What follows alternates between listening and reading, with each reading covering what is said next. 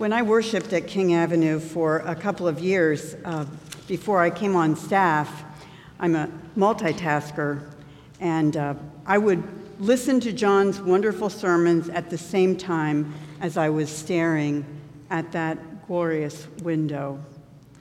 And so I invite you not to look at me, but look at the window.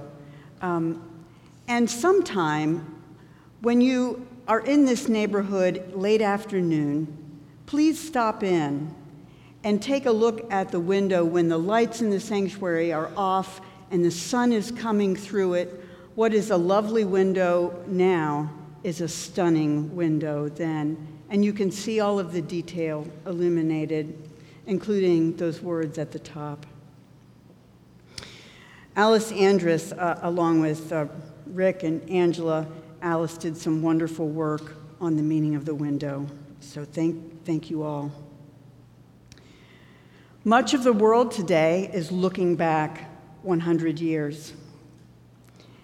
There are people who uh, are alive today who were alive then, but very, very few people who would actually have any memories of that time. So as we look back today, I'd like for you to use your imagination with me for a minute. Can you imagine what it would have been like for the people in this congregation in that time? Since America entered uh, the Great War near its end, uh, without uh, since America entered the Great War near its end in nineteen seventeen, there would have been one hundred eighty families in this congregation alone that were affected by having spouses or children serving abroad or away from them. No cell phones then. Uh, must have been anxiously awaiting every letter, eagerly devouring the news of the day to find out not only the big events, but maybe some clues about what might be going on in the lives of their loved ones. one hundred eighty people in this congregation, no one would have felt unaffected. And then in August uh, of nineteen eighteen, this congregation, uh, which I'm sure during that time frame took great comfort from coming together in worship regularly, had this edifice that they'd sacrificially, to a person, worked to erect just fourteen years earlier as one of the, the greatest structures in the city. It burned to the ground. And they lost their meeting place. The war itself, it was not called great because it had a noble purpose. It has been called a senseless, inconclusive conflict that claimed millions of lives. It was started in a climate when many European monarchs and statesmen were infected with what France's President Macron today has called the leprosy of nationalism.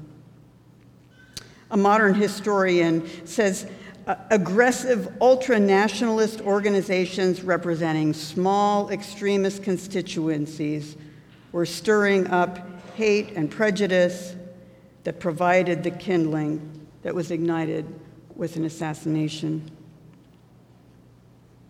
And then, in the midst of war and the fire, Fire in August of nineteen eighteen. In October, the flu epidemic hit Columbus. It had an impact on everyone's daily life also. By order of public health officials, uh, people were prohibited from going to theaters, places where they would be in contact with large numbers of people. They were Uh, encouraged to walk to work if that was at all possible so they could avoid the crowds of public transport. Uh, churches were asked to uh, be on quarantine and close, and uh, we know that uh, they did, and yet Methodist ministers are registered, uh, it's known to have registered a protest uh, because uh, saloons were not asked to close. Uh, They, they, they provided daily food for, for daily workers, uh, and so they weren't asked to close, but you can see Methodists uh, are really consistent. Um, and this went on, this period of quarantine and being separated from each other went on for several months.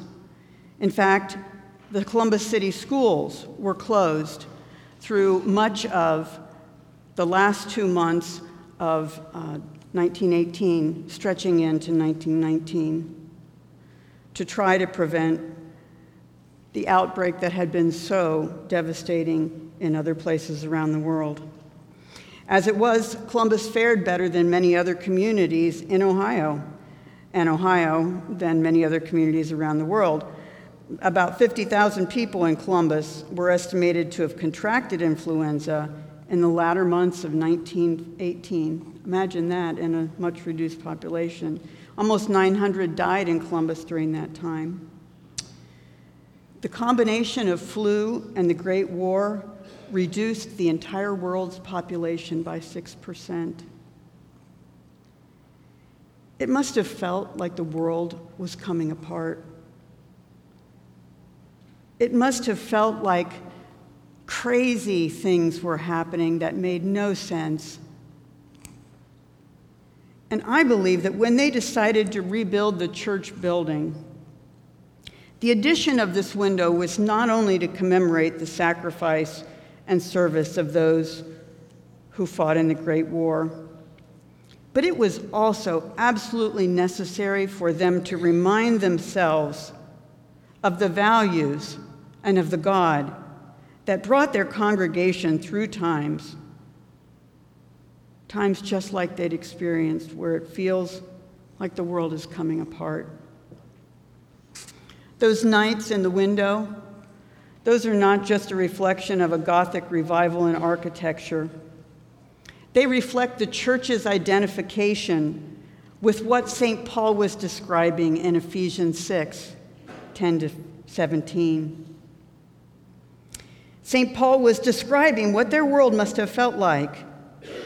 For our struggle is not against enemies of blood and flesh, but against the rulers, against the authorities, against the cosmic powers of this present darkness, against the spiritual forces of evil in the heavenly places.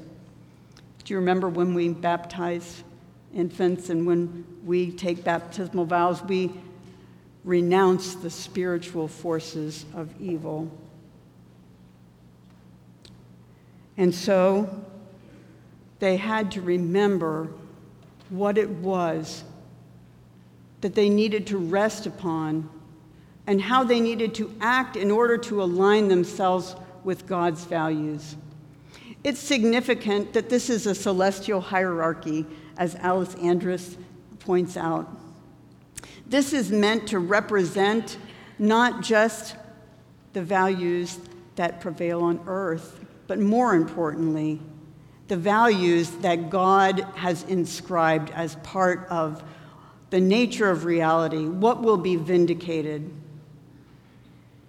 It's an affirmation written into the heavens that God is in charge and goodness is stronger than evil. What are those wonderful words written on top? Fidelity. It's such a quaint word, we don't use it much anymore. Let me help you recall its meaning. Faithfulness to God demonstrated by loyalty and support. There's also piety on the uh, other side. The quality of being reverent or devoted. I think it talking about being connected and staying connected to God, believing and trusting in God, the qualities of piety. It's impossible to fight evil. It's impossible to remain hopeful in a world where it seems everything is falling apart without being connected to God's goodness. Service. It's not just in our heads, but it's in our feet, our actions, our doing of helping someone. And of course, in the center, as Rick pointed out, victory and peace. Victory, an act of defeating an enemy or opponent in battle or a game or another competition. Thanks for bringing in Ohio State football, by the way. But it's so significant to me that in this window, right next to victory, right on the other side of it, is mercy. That is not something we oftentimes celebrate in war memorial windows. Mercy is compassion or forgiveness shown towards someone whom it is within one's power to punish or harm,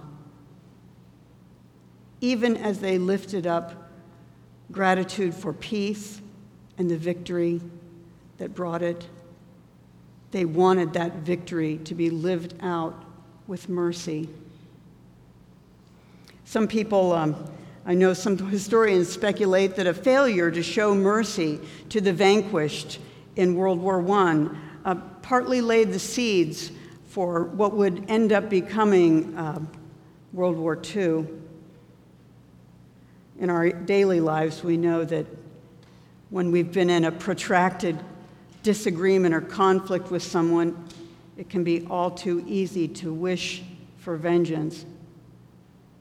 But mercy is the quality that Christians seek and that God vindicates.